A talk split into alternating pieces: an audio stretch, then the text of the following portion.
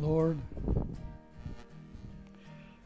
I don't think there's a person here in this church or over the internet that doesn't want to walk out of those old grave clothes that held us back for so many years. We want them off, Lord. We've been crucified with Christ.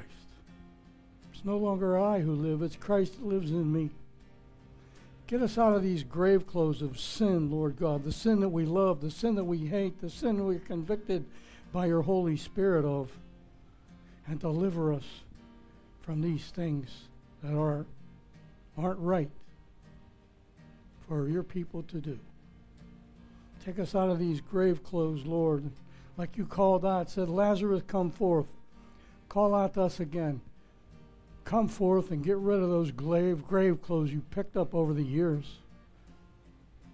and burn them in the fire. Father, we did, through you, have accomplished many things in our life. We got rid of alcohol, drugs, cocaine, you name it, Lord. Lying, swearing, cheating. And if we can win through that, through Christ, we can get rid of these grave clothes that we're wearing today. So forgive us of our sins, Lord. Cleanse us from all of our unrighteousness. Because you said if we confess our sins, you're faithful and just to forgive us our sins and to cleanse us from all unrighteousness. So, Lord, we gladly take your redemptive spirit. And we long to live and serve you with all of our heart, with all of our mind, with all of our soul, and with all of our strength. Help us to do so, Holy Spirit. Without you, it'd be useless. But you are the power from God. When the Holy Spirit, you came upon each of us, Lord, you gave us power to accomplish the things that God wants to get rid of in our life. And to go where you want to take us instead of where we want to go. Lord, confess my sin, and I get rid of these grave, grave clothes in the name of Jesus Christ our Lord. And I bind back the enemy behind it all. In Jesus' name, amen and amen. God bless you, church. You may be seated. For those online, you just tuned in a little while ago.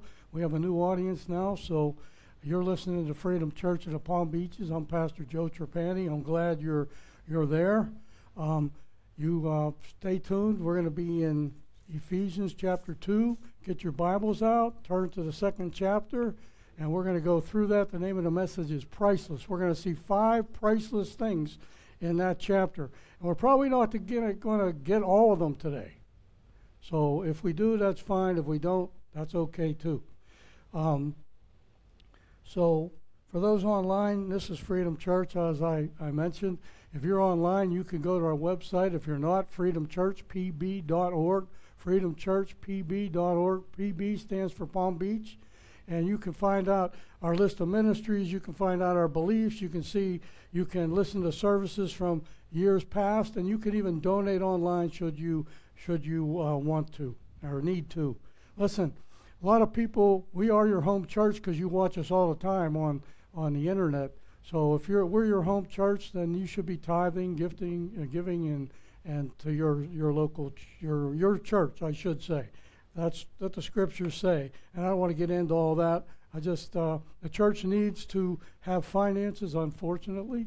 Otherwise, if we didn't have to, we could go all around the world free of charge and preach the gospel.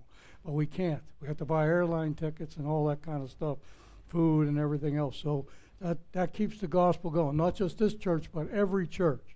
So um, give to your local church that you uh, belong to. Uh, freedom church p b dot org. You can go to that website and you can give online also. For those of you here, you know we have we have tithe envelopes in the front of the chair in front of you. We have Gospel of John's for you to take home and give it to people. There's larger ones on the back, you know, that you can give to your neighbors and friends and family. Um, so uh, uh, do that, would you? And um, let's see. I think that's about everything. Oh, wh- one thing I didn't mention is every Sunday we're here at ten a.m., so tune in. Every Sunday at ten a.m., bring your family in front of the, the T V and, and watch us, or not the T V, but the internet, and, and watch Freedom Church, where you can get spiritual insight. I preach mostly, um, you know, by the word, word by word, line by line, chapter by chapter, um, and uh, for the most part, not just that, but we do do topical studies, which our message today is is both really. It's priceless, and it's it's a top it's a it's a continuous study, word by word, verse by verse. So um, also, men, if you're local, Saturday morning, nine a.m. we meet right here in the church. It's not aired, but every every man in the area, you know, you're definitely welcome to come. nine a.m. every Saturday. So come on by. So I've said uh, earlier that this is Communion Sunday for us, and I had advised anybody online that maybe get yourself a piece of bread, cracker, and a, a cup of juice, and take communion with us. And we have, as we have fellowship with the Father and the Son and the Holy Spirit. So uh, while you're doing that, I want to read some scripture to you. I'm going to read from John chapter one, First John, I mean, chapter one. I love these first three verses. I just love them. And as when we partake of communion, you remember that Jesus was speaking to them, the disciples at the table, and he, they're gonna they're gonna say here every, you know, that they saw him, they ate with him. You know, it's it's it's inevitable. It doesn't say they hugged him and they kissed him, but I would bet they did. You know, I know you. If Jesus would walk in this room and I'd literally see him, I'd like to run up to him, kiss him on the cheek, and jump on his lap. You know, um, but but here's the disciples, and and Jesus is going to tell them something. We'll go from here, First John one, one through three. We're going to jump over to First Corinthians eleven. Here's what the John says. The disciple that Jesus loved. He said that because he was probably the only one of the disciples that knew Jesus loved him. That which was from the beginning, which we have heard, which we have seen with our own eyes, which we have looked upon, and our hands have handled concerning the word of life. This life was manifested, and we have seen and bear witness and declare to you the eternal life which was with the Father and was manifest to us. Here he goes again. He's going to repeat it. That which I... we have seen and heard, we declare to you, two thousand years later, that you also may have fellowship with us. And truly our fellowship is with the Father and with his Son, Jesus Christ. Three and a half years, a minimum, they walked with Jesus. Wouldn't you like to say that? Well, some of you have been walking with the Lord many years, forty, fifty years, some of them only a couple weeks, who knows? But you know what? It's still happening today. We still, we can see him spiritually, not physically. We can hear him audibly as we read the Word of God. We can, we can, we can feel him sometimes as we walk down the road, knowing that he's right beside us. When we pray, some of us are afraid to open our eyes. They're going to be staring at Jesus' nail-scarred feet. They were telling us, John was telling us, I've seen it, I've heard it, I handled him, I loved him, I kissed him, I hugged him. That's what he's saying. And that's for us to do today.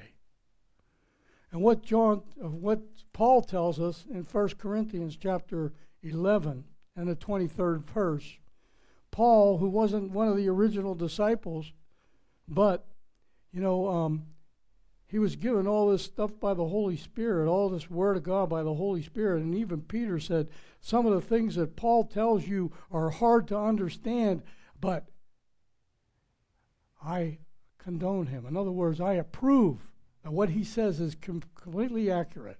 So Paul is going back in Corinthians and telling us about the Last Supper. Verse twenty-three of First Corinthians eleven. For I received from the Lord that which I also delivered to you, that the Lord Jesus, on the same night in which he was betrayed, took bread. And he had, when he had given thanks, he broke it and said, Take and eat. This is my body, which is broken for you. Do this in remembrance of me.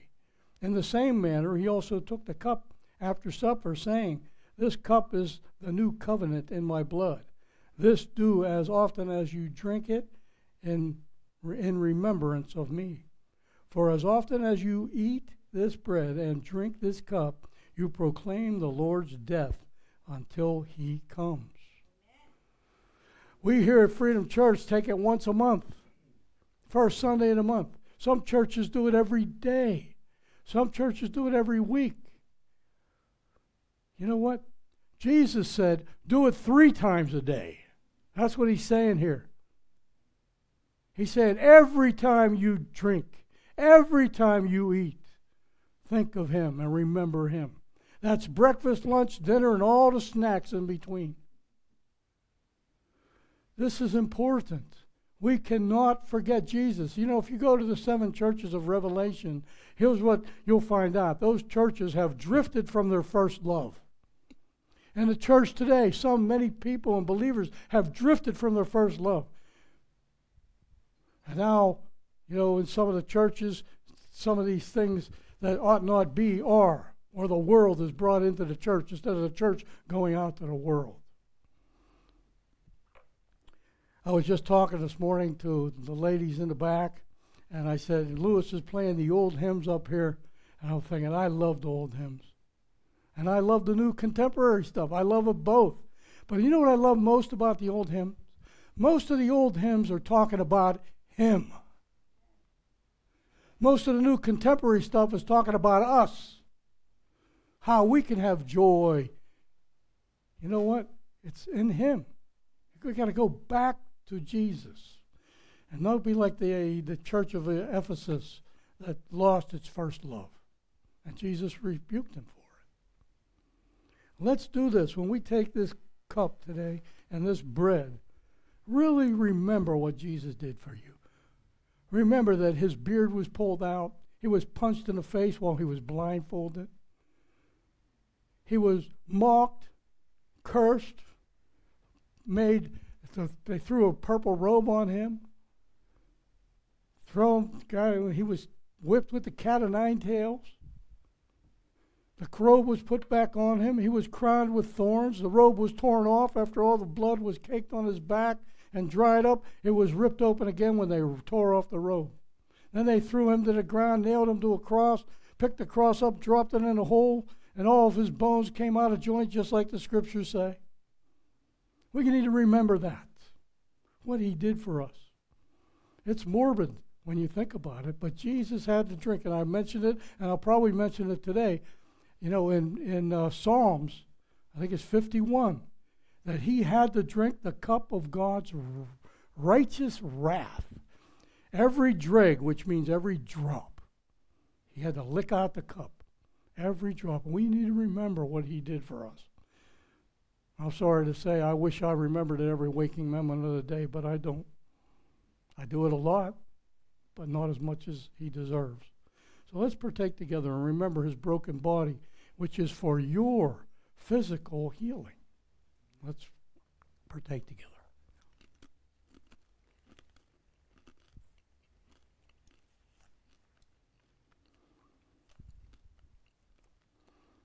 So as we remember him, when we eat breakfast, lunch, dinner, and the snacks, remember his bro- broken body. Let's remember his precious shed blood that caused the earth to quake, the clouds to become dark, the moon was hidden, the sun was hidden, the earth was quaking, the veil in the temple was torn from top to bottom, because this blood has redeemed mankind. And now to go right up to the Holy of Holies, the curtain is open. Not just the high priest once a year of offering sacrifice. Every single one of us can get through that curtain into the Holy of Holies, bow our faces before the King of Kings, and worship his, him and his nail-scarred feet and his Father, our God, who is our Savior. Let's partake, remembering his blood.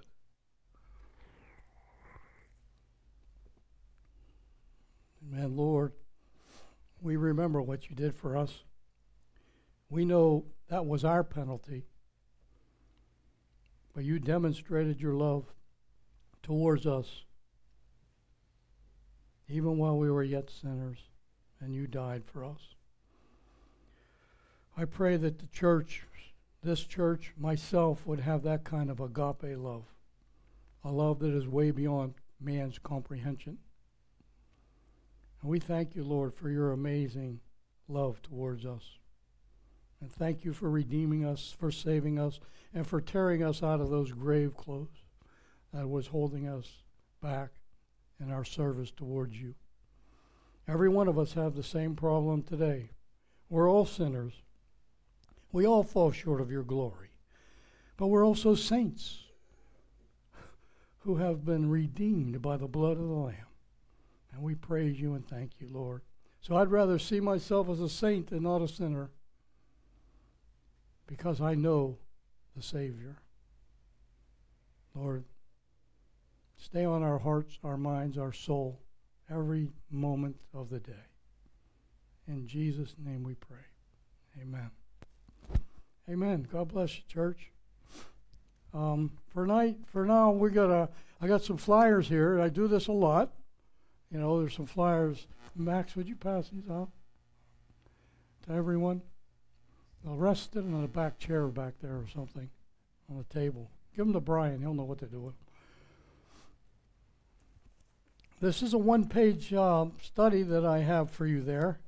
Um, it's one page. It's dual-columned. There's five points in this. I'm going to read the first fourteen verses. I think that's probably where we're going to end today. There's twenty-one verses or twenty-two verses in the chapter. This is... This study's called Priceless, and it's Ephesians chapter two. I'm going to read the first fourteen verses. I'll read out of the Bible that has the bigger print here. um,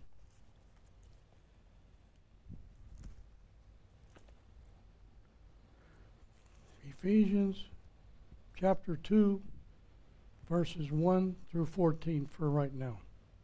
Okay? Everybody there? Okay.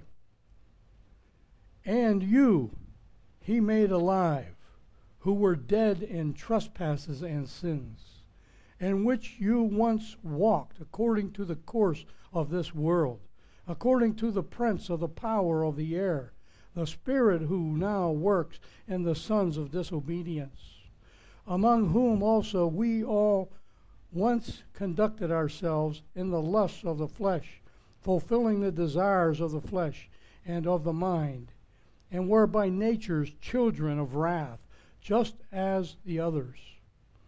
But God, who is rich in mercy, because of his great love with which he loved us, even when we were dead in trespass, made us alive together with Christ.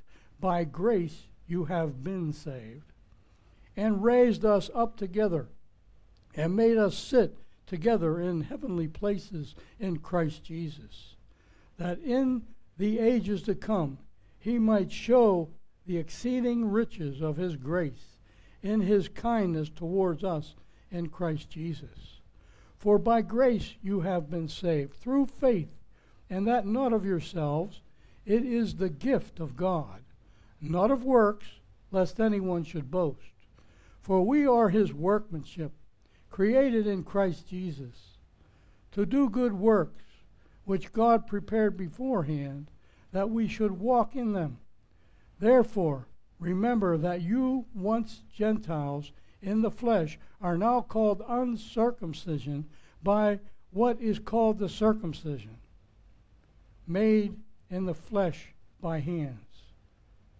That which, that time, you were without Christ, being aliens from the commonwealth of Israel, and strangers from the covenants of promise, having no hope, and without God in the world. But now in Christ Jesus, you who were once afar off, have been brought near by the blood of Christ. For he himself is our peace, who has made both one, and has broken down the middle wall of separation.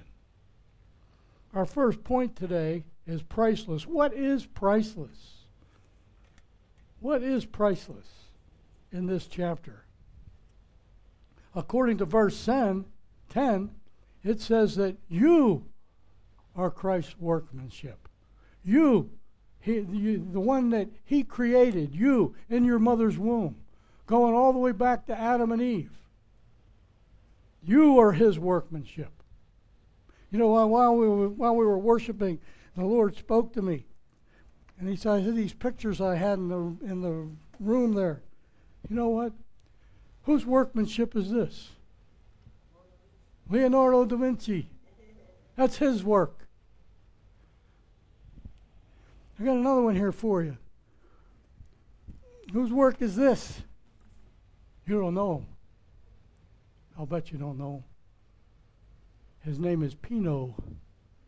Pino, this is Esther. This is Esther. They're ready to kill her because she interrupted the king, her husband. Pino painted this. One of the most, he's about my favorite artist because it's so realistic, you can't tell. Ruth is about ready to die. The, the soldiers are ready to kill him, but the king is saying, whoa, hold back. This is Pino's creation. But you know what? Here's who created you. Jesus. All things were created by him and through him. He is the creator. God, the Lord Jesus Christ is your creator. You can find that in Colossians chapter one and John chapter one, verse, well, I think it's verse three. He's your creator. You are his workmanship. So what is priceless? You, the creation of God. You are priceless. Why?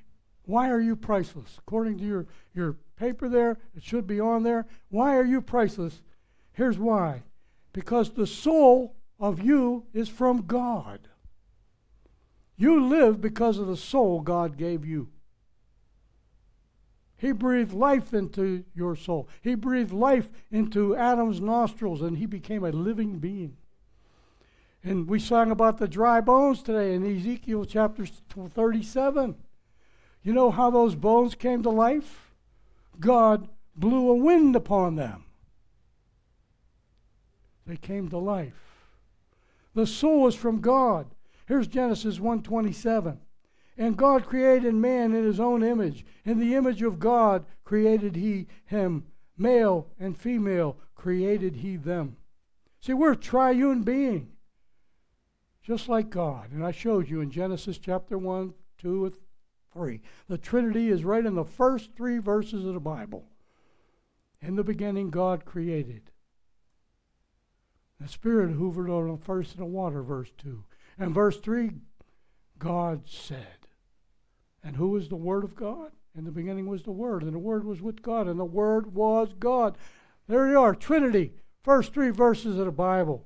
We are a triune being. Even First Thessalonians tells us that. Here's what it says. May the God of peace sanctify you completely. That means may your whole soul, body, may your whole spirit, soul, and body be made complete until the coming of Christ. You are a triune being. That's why in Genesis chapter two, God said, let us make man in our image. Notice the plural pronouns. Not to mention the plural Elohim in Genesis chapter one. Genesis chapter, in the beginning, God, Elohim, not El, singular. That's a singular for Hebrew. It's Elohim, plural. And we see God saying it in the second chapter. In let us make God, man in our image, plural pronoun. Then we see, you know, that the apostles write it in their doctrine. The Apostle John in verse chapter one, verse three. We see it written in Colossians chapter one. We see it all through the Bible. Jesus is our creator, and we we have we are sanctified by in our spirit, our soul, and our body. Most people out there, seven and a half, almost eight billion people, are dead in their spirit. They walk in without any spirituality at all, because their spirits are still dead. The soul is supposed to be chasing after God and to find God, but it doesn't. It finds alcohol, it finds drugs, it finds pornography and sex and all kind of endless, endless sin and trespass against God. The soul is from God, and because of that, point number two is that your soul is priceless because it's from God. Listen, if God painted this picture right here himself, there ain't nobody's going to take it off of me. Nobody's going to take it off of me. God gave it to me. He's given us a lot of things, and we let the devil just snatch them away. You know, for a long time, he took my self-esteem, even while we were part of Freedom Church. Here, touch your self-esteem. Hey, why do we, why did I even have a self-esteem problem? I am God's creation. I'm made in His image. I might not look like some of the handsome men out there, but so what? God doesn't look at the outward shell. He looks at the inward heart. He loves what's in your spirit and your soul. He doesn't look if you're fat or ugly. Well, I don't want him. He's too ugly. Or he's too fat, I don't want him. No, he doesn't say that. He's looking at your inward being. Even the great prophets had to learn that. Samuel, God had to say, when you go to to uh, to Jesse's sons, do not look at their outward appearance. Because I don't look at the outward appearance, I see the heart. And therefore, by the time they got to David, and his dad didn't even think he was worthy to even be called before the great prophet Samuel. He was just a little ruddy kid, knew how to fling a sling, slingshot, that's about it. Knew how to praise God out in the field with his harp or his guitar or whatever he had back then. God doesn't look at the outward appearance. Your soul is priceless. Ephesians, we just read it in verse eight. For by grace you're saved through faith, and not of yourselves. It is a gift from God. Your soul is a gift from God. And we know James, he tells us every good gift and every perfect gift comes from where? The Father of lights. You have been given your life as a gift from God. And he wants your soul back. I mean, he wants your spirit alive. A lot of the world out there, as I said, their spirit is still dead. People that go to counselors, secular counselors, let me tell you what, that counselor is well-trained. They are. They minister in soul and body. They miss what? Most important part of a man, the spirit. That's why, you know, a lot of counselors don't have a P H D. They're ministering to the whole man, not just two parts of the whole man. And we need to know that and learn that, because God is the beginning of all wisdom and all knowledge. So if you know God, believe me, you're going to excel above what the world. Now the world and you are going to have a great disagreement. Your soul is priceless. That's why Jesus said, what should it profit a man if you gain the whole world and forfeit your soul? Phew. I've known a lot of millionaires in my life. Some saved and some not. What does it profit them if they gain the whole world? Look at some of the rich people around the world, and I was even online, and was showing me this guy's worth six billion dollars. I'm there, uh, six hundred billion dollars, I don't even remember. I'm there like, what? Some of the movie stars, they're worth about six hundred, about six, six hundred million dollars. What do you do with six hundred million dollars? You take Bill Gates, for example.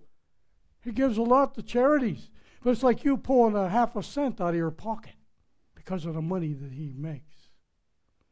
People judge by the appearance, a big pile of money, instead of what Jesus judged by the heart. He said that woman that put two mites in that plate gave more than you. because she gave it from here, from here. We miss the heart. Mankind is so uh, corruptible. He thinks about money all the time. And we have to have money to live. There's nothing wrong with that. You should have money in your bank account in case you get laid off from work. You should have money put away to buy a new refrigerator if it breaks. You should have money in the bank if you can. So there's nothing wrong with money. It's just, as, as uh, Timothy, Paul tells Timothy, I believe, he said, the love of money is the root of all evil. Money isn't. Some people can handle money quite well. Millionaires do. But what would it profit you if you gained the whole world and lose your own soul? Yet today, especially people in America and even rich people, they have no thought of the hereafter. Oh, I'm a good guy. I gave a million dollars to the church.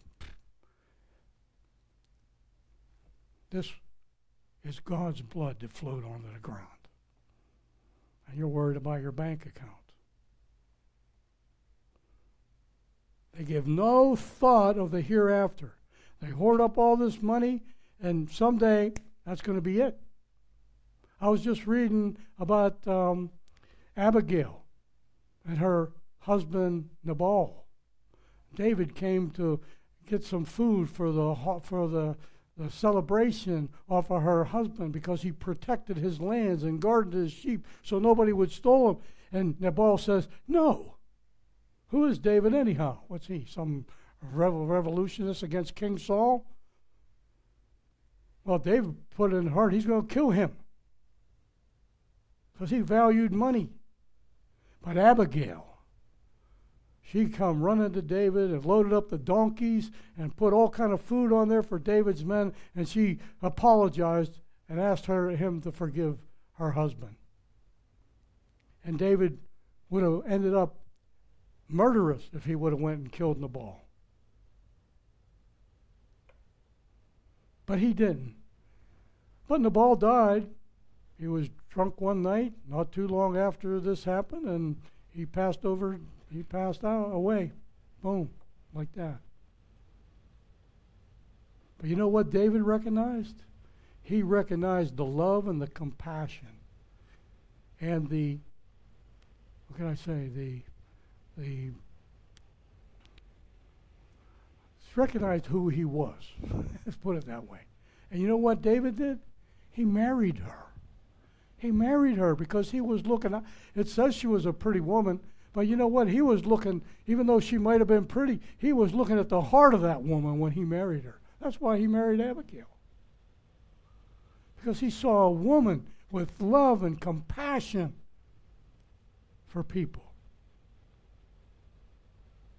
It's written in the scriptures, and I'll read it to you. The soul who sins dies. That's another way of saying the wages of sin is death. But the free gift of God is eternal life through Jesus Christ our Lord. Here's Ephesians two five. Even when we were dead in sins, he hath quickened or made us alive together with Christ. By grace we have been saved, and hath raised us up together and made us sit together in heavenly places in Christ Jesus. You are going to heaven. You believe in Jesus. You are going to heaven.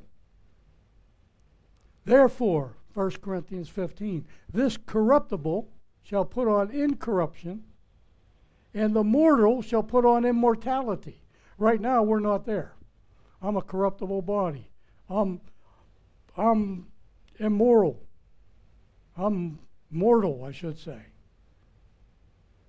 But I need to put on, someday I'm going to put on immorality and incorruption, just like you.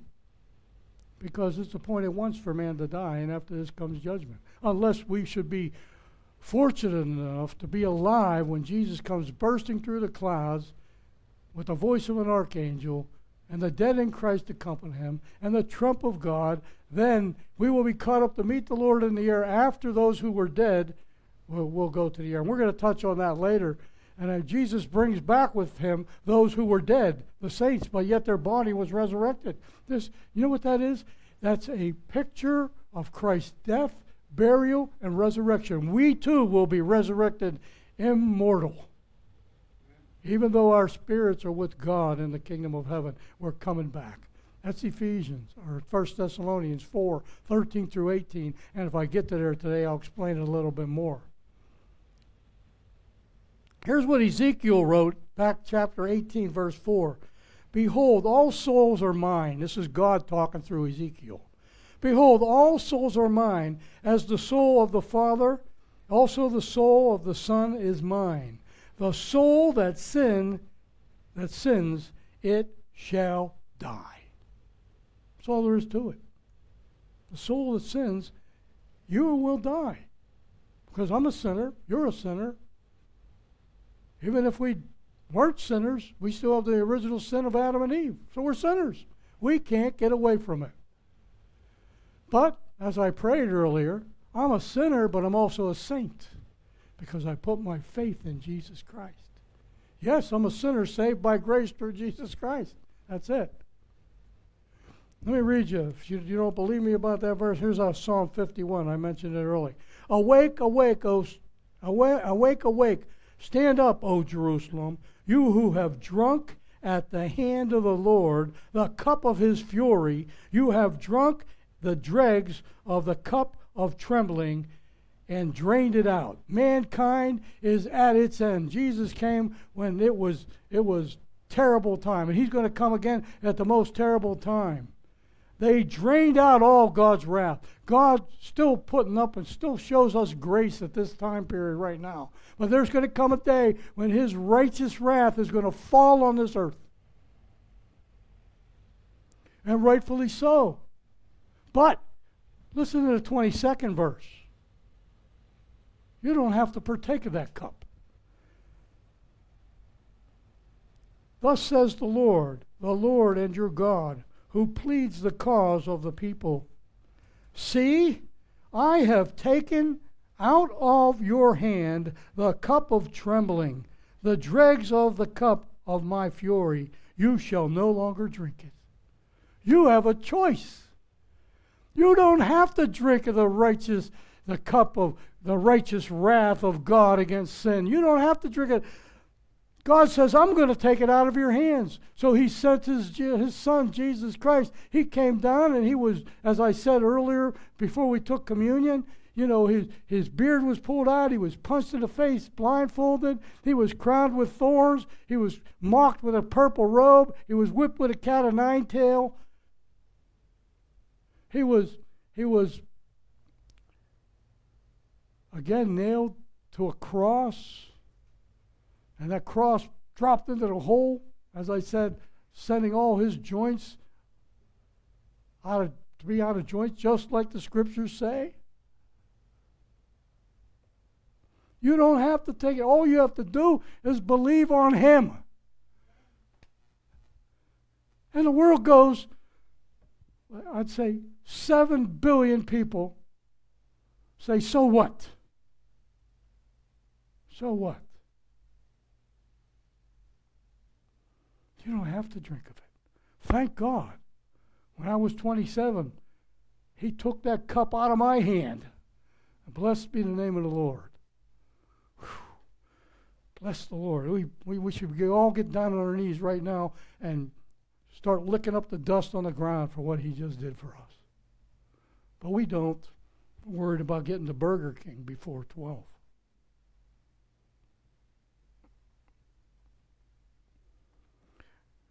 Point number one, man has sold himself for a fool's price. How foolish can you be to be willing to take the wrath of God because of your sin when he took it away from you and all you have to do is believe? Adhere to, trust in, rely on him, because it's a verb, and a verb demands action. You just can't say, oh, I believe, and then walk away. No, you believe. Your heart cries because what was done to him at the cross, that was your punishment and my punishment. And he took it out of our way. He made it, he demonstrated towards us, even while those seven billion people that are still sinners out there, he demonstrated his love towards them. And the world goes, I don't care. I don't care. And therefore, we'll have to drink of that cup of wrath if you don't believe. Well, this is a condemnation message. No, it isn't. There's good news. I just gave you the good news part. He took the cup out of your hand. Just believe in him. So hard. What's so hard about that? Buying our own freedom is impossible. We can't pay for our own sin. It's an impossible price to pay. It can't be done. But Jesus will pay it for us. And our souls go to heaven. You know why he did that? Because we are his workmanship. We are his workmanship, and he loves you. You know what? You know that if you've been in my class, I'm a professional sign painter by trade. I've won awards for sign painting. I was featured in magazines for sign training, for sign, uh, for, you know, written in magazines on my company, at least three times. If someone had, when people took the sign down and the business would change ownership, they take my sign down, I, I was hurt, you know, because that was my creation. And I loved it. And then I'd use that, maybe that layout or that design for another company that maybe came into the market. You know, because I loved that design. Pino, Pino would never destroy his painting. Believe me, if I saw this hanging on a wall and I had the money, it would be in my living room, and Liz might not approve of that, but I'm telling you what, I love this picture. I love Pino. He's, he just died recently, as a matter of fact.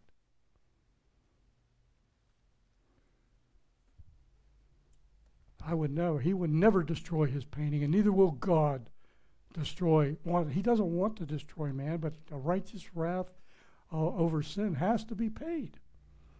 So God took it out of your hands, he sent Jesus, and Jesus paid for it. Whew.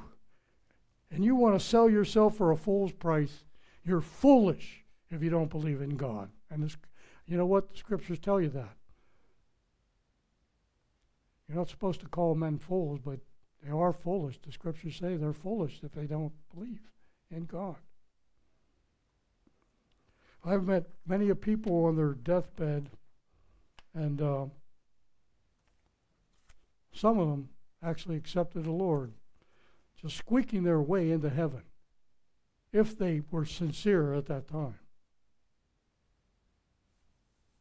See, we can have a rebirth. We can have a resurrection. Because it says in verse one of Ephesians, let me turn back there again, Ephesians two, and you may were he made alive who were dead in sins and trespasses. He made you alive. What he said, you were dead. No, they weren't dead, they were living. The physical part of that person was living. He's talking, you were spiritually dead. You were spiritually dead. And you, he made alive who were dead physically because of trespasses and sin. But he made them alive. He made them alive spiritually. That's why Jesus said in John chapter three, verse three and five, you must be born again. A lot of people, especially certain denominations, they hate that. You must be born again. Hey, I didn't say it, Jesus did. Peter says it in his, in his epistles. We must be born again. He didn't say you, you should be. He said you must be. What does that mean? You must come alive spiritually. Yes, you're alive now, but you're, remember I said, your spirit, your soul's alive and your body's alive, but your spirit is dead before you receive Christ. Once you receive Christ as your Savior, the Holy Spirit now comes into your spirit, and he's supposed to rule the roost. But our flesh is holding us back. because we have we need to be delivered from drugs, alcohol, foul mouth, whatever it may be. We're sinners and we fall short, and God's going to take it out of our hands if we just submit to Him and be born again. I've sat down with with Bibles on my lap, their Bibles in people's homes, and they said, Jesus didn't say that. And I just opened up their Bible. I said, go get your Bible. And they go get their Bible, and they bring it down, and their mouths just hit the floor. I didn't say it, Jesus said it. You must be born again. Must be. That's a message for the whole world. And if you're born again, you don't have to drink every drop of the righteous wrath of God against your sin. What a good deal. What a good deal. Wow. Ephesians two five, skip down a few verses. Even when we were dead in trespasses, made us alive together with Christ. By grace you're saved. You have been saved. Next, notice it says, have been saved. Past tense. You did it. You did it. Your spirit is alive, like First Thessalonians five twenty-three.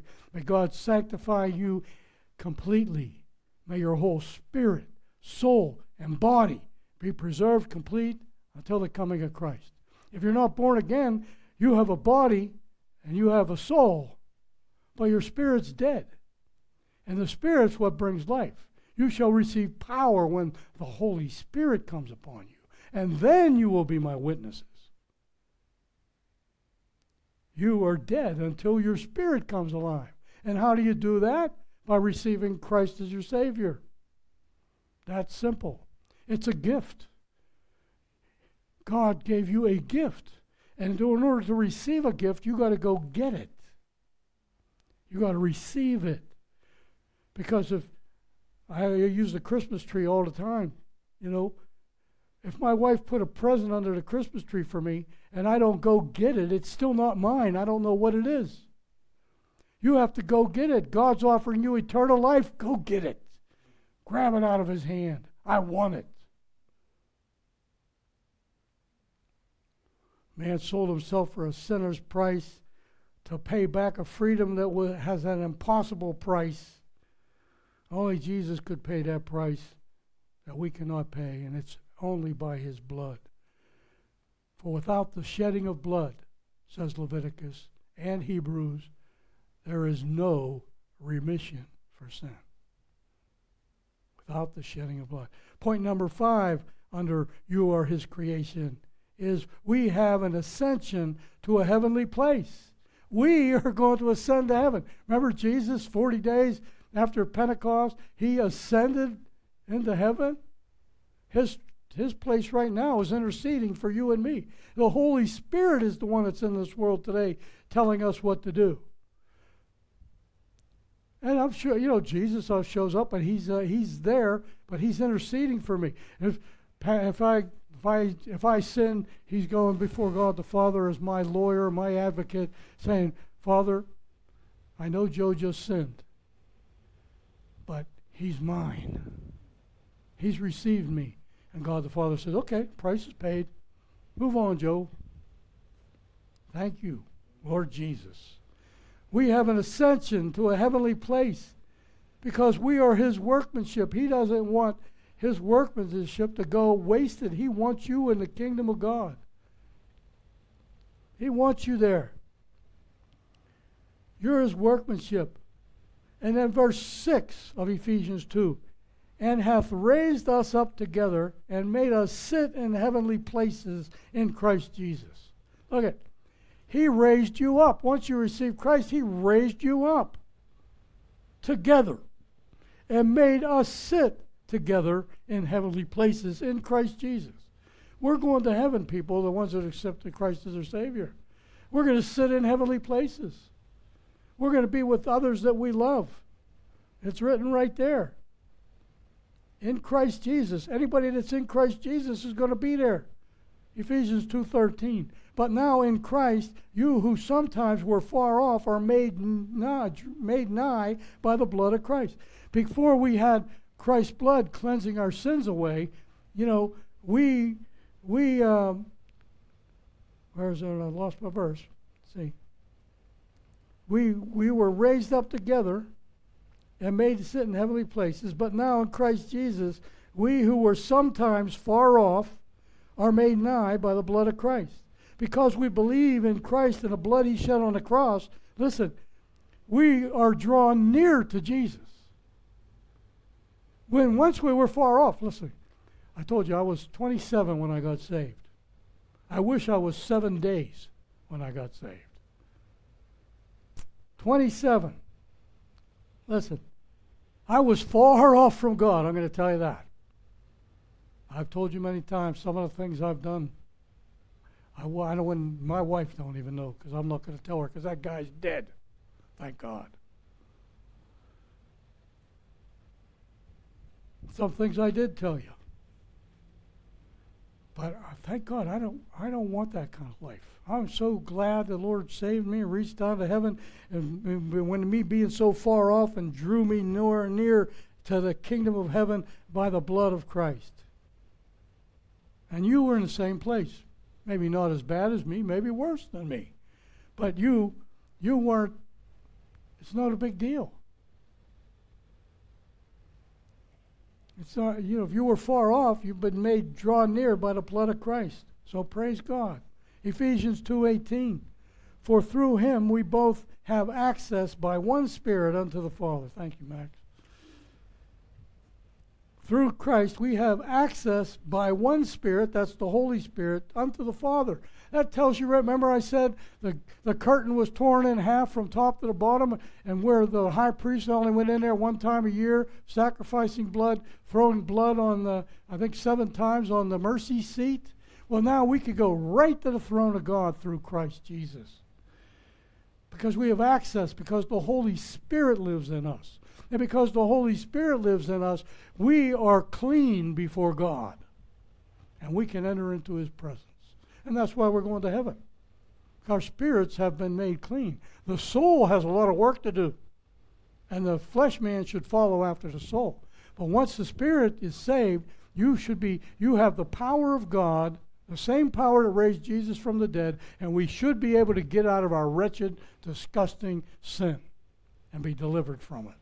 But we struggle with it. I struggled with it right here this morning at the altar. There's sins in my life. I want them rid of them. And I need delivered from them. And a lot of people say, saints don't need delivered. Yes, you do. Maybe you drink too much wine. Maybe you watch too much T V. Maybe you eat too much food. Simple thing. You might bite your nails. I don't know. You need delivered from them. That's not... God didn't put us here to bite my, my nails, and I do bite my nails sometimes. A lot less than I used to do. See, I'm a sinner, saved by grace, through faith, and therefore I'm made a saint. Blessed be the name of the Lord. I was far off, but now I'm drawn near. I can go right to the feet of God.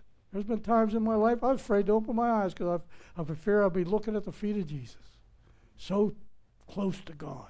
And I could do that because of the blood of Christ. The application, Paul tells us these things, and I'm going to get to it. I didn't think I'd get to this part. First Thessalonians four, thirteen through eighteen.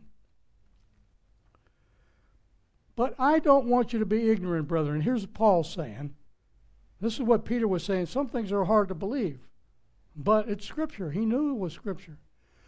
I don't want you to be ignorant, brethren. In other words, he wants you to be aware.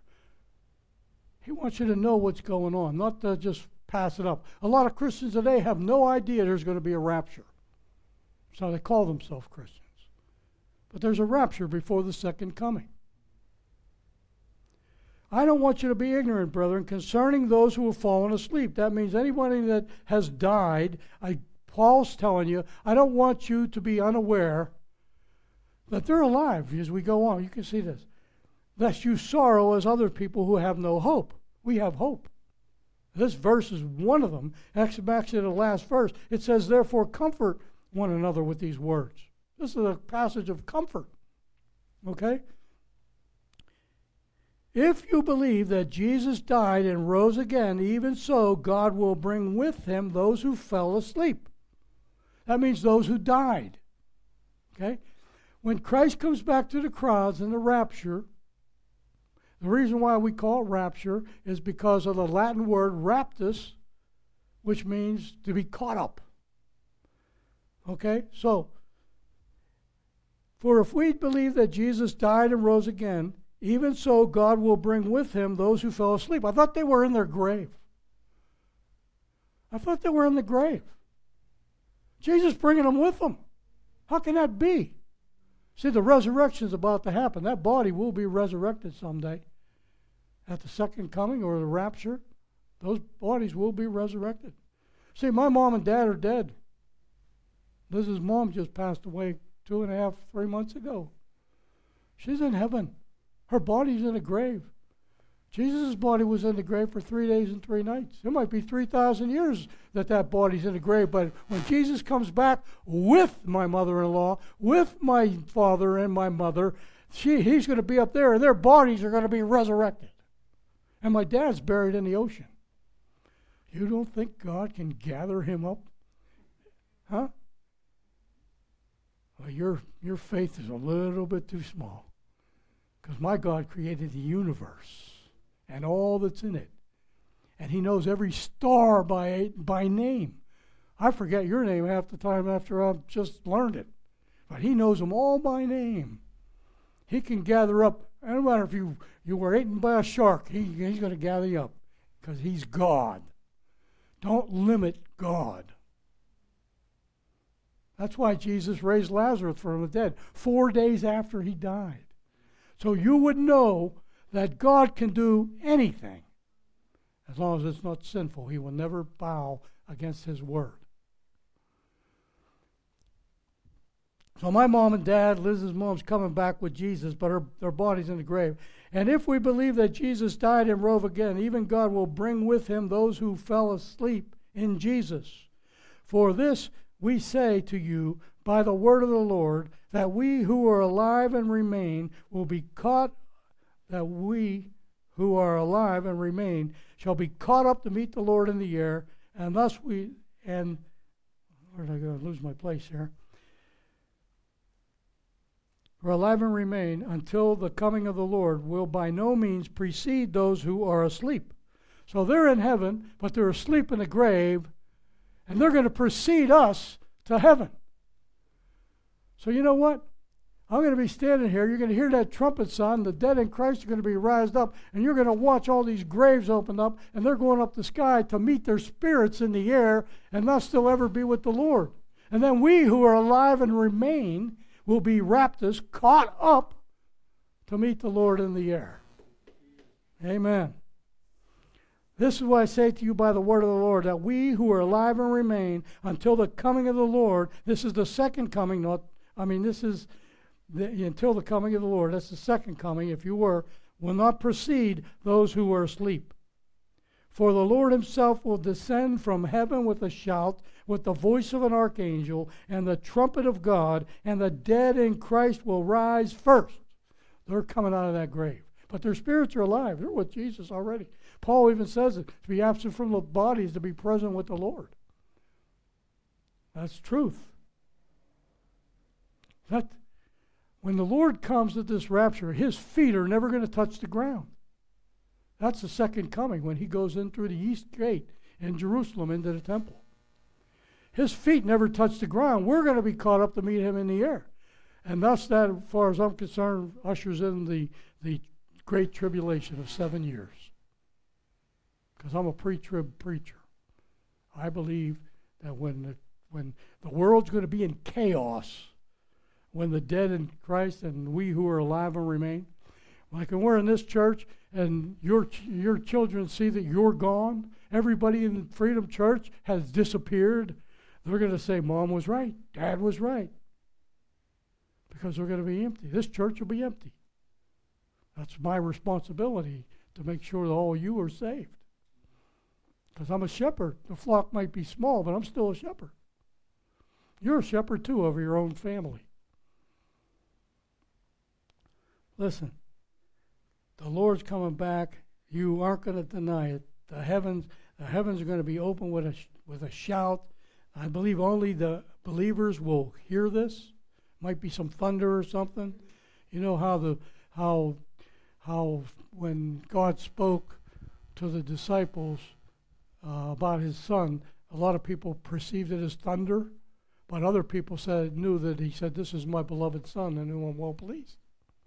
They're going to wonder what happened. Then there's going to be hopefully billions of people missing from earth.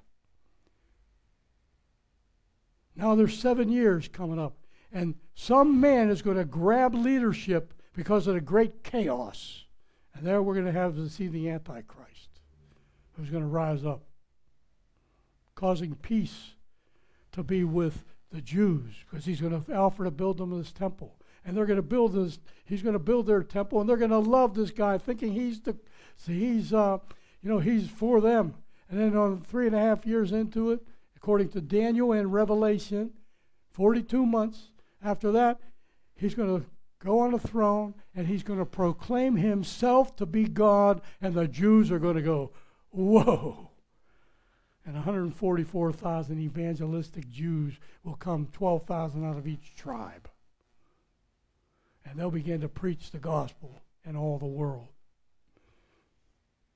Because the Lord's going to descend from heaven with a shout, with the voice of the archangel and the trump of God, and the dead in Christ who are alive will rise first. Then we who are alive and remain will be caught up, raptus, to meet the Lord in the air.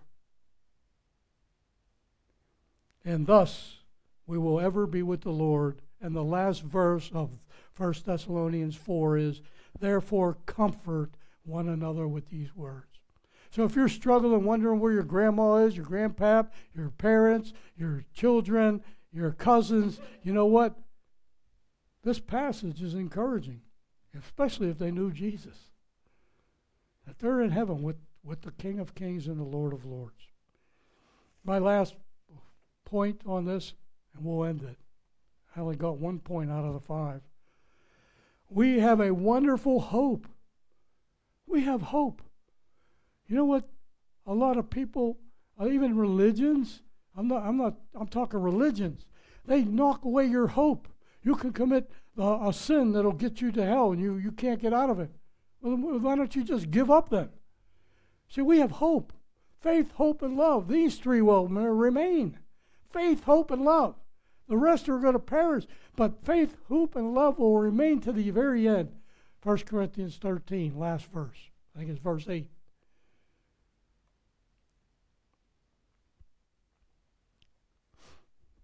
We have a wonderful hope. My mom and dad aren't dead. They're spiritually alive with God in heaven now. Someday the body's going to be resurrected just like Jesus' body. Oh, it might take, instead of three days, it would be three thousand years until the body. But Jesus was still alive when he was killed, remember? He went to hell, took the keys off of Satan, led the captives in Abraham's bosom home to the kingdom of heaven. He was alive and well in the spirit until his body was resurrected the third day. And he did that for us so we would know. It's a small picture of a greater picture. And that's what God does all through the Bible. That's why I can appreciate the Word of God, because I was a painter. I was a painter.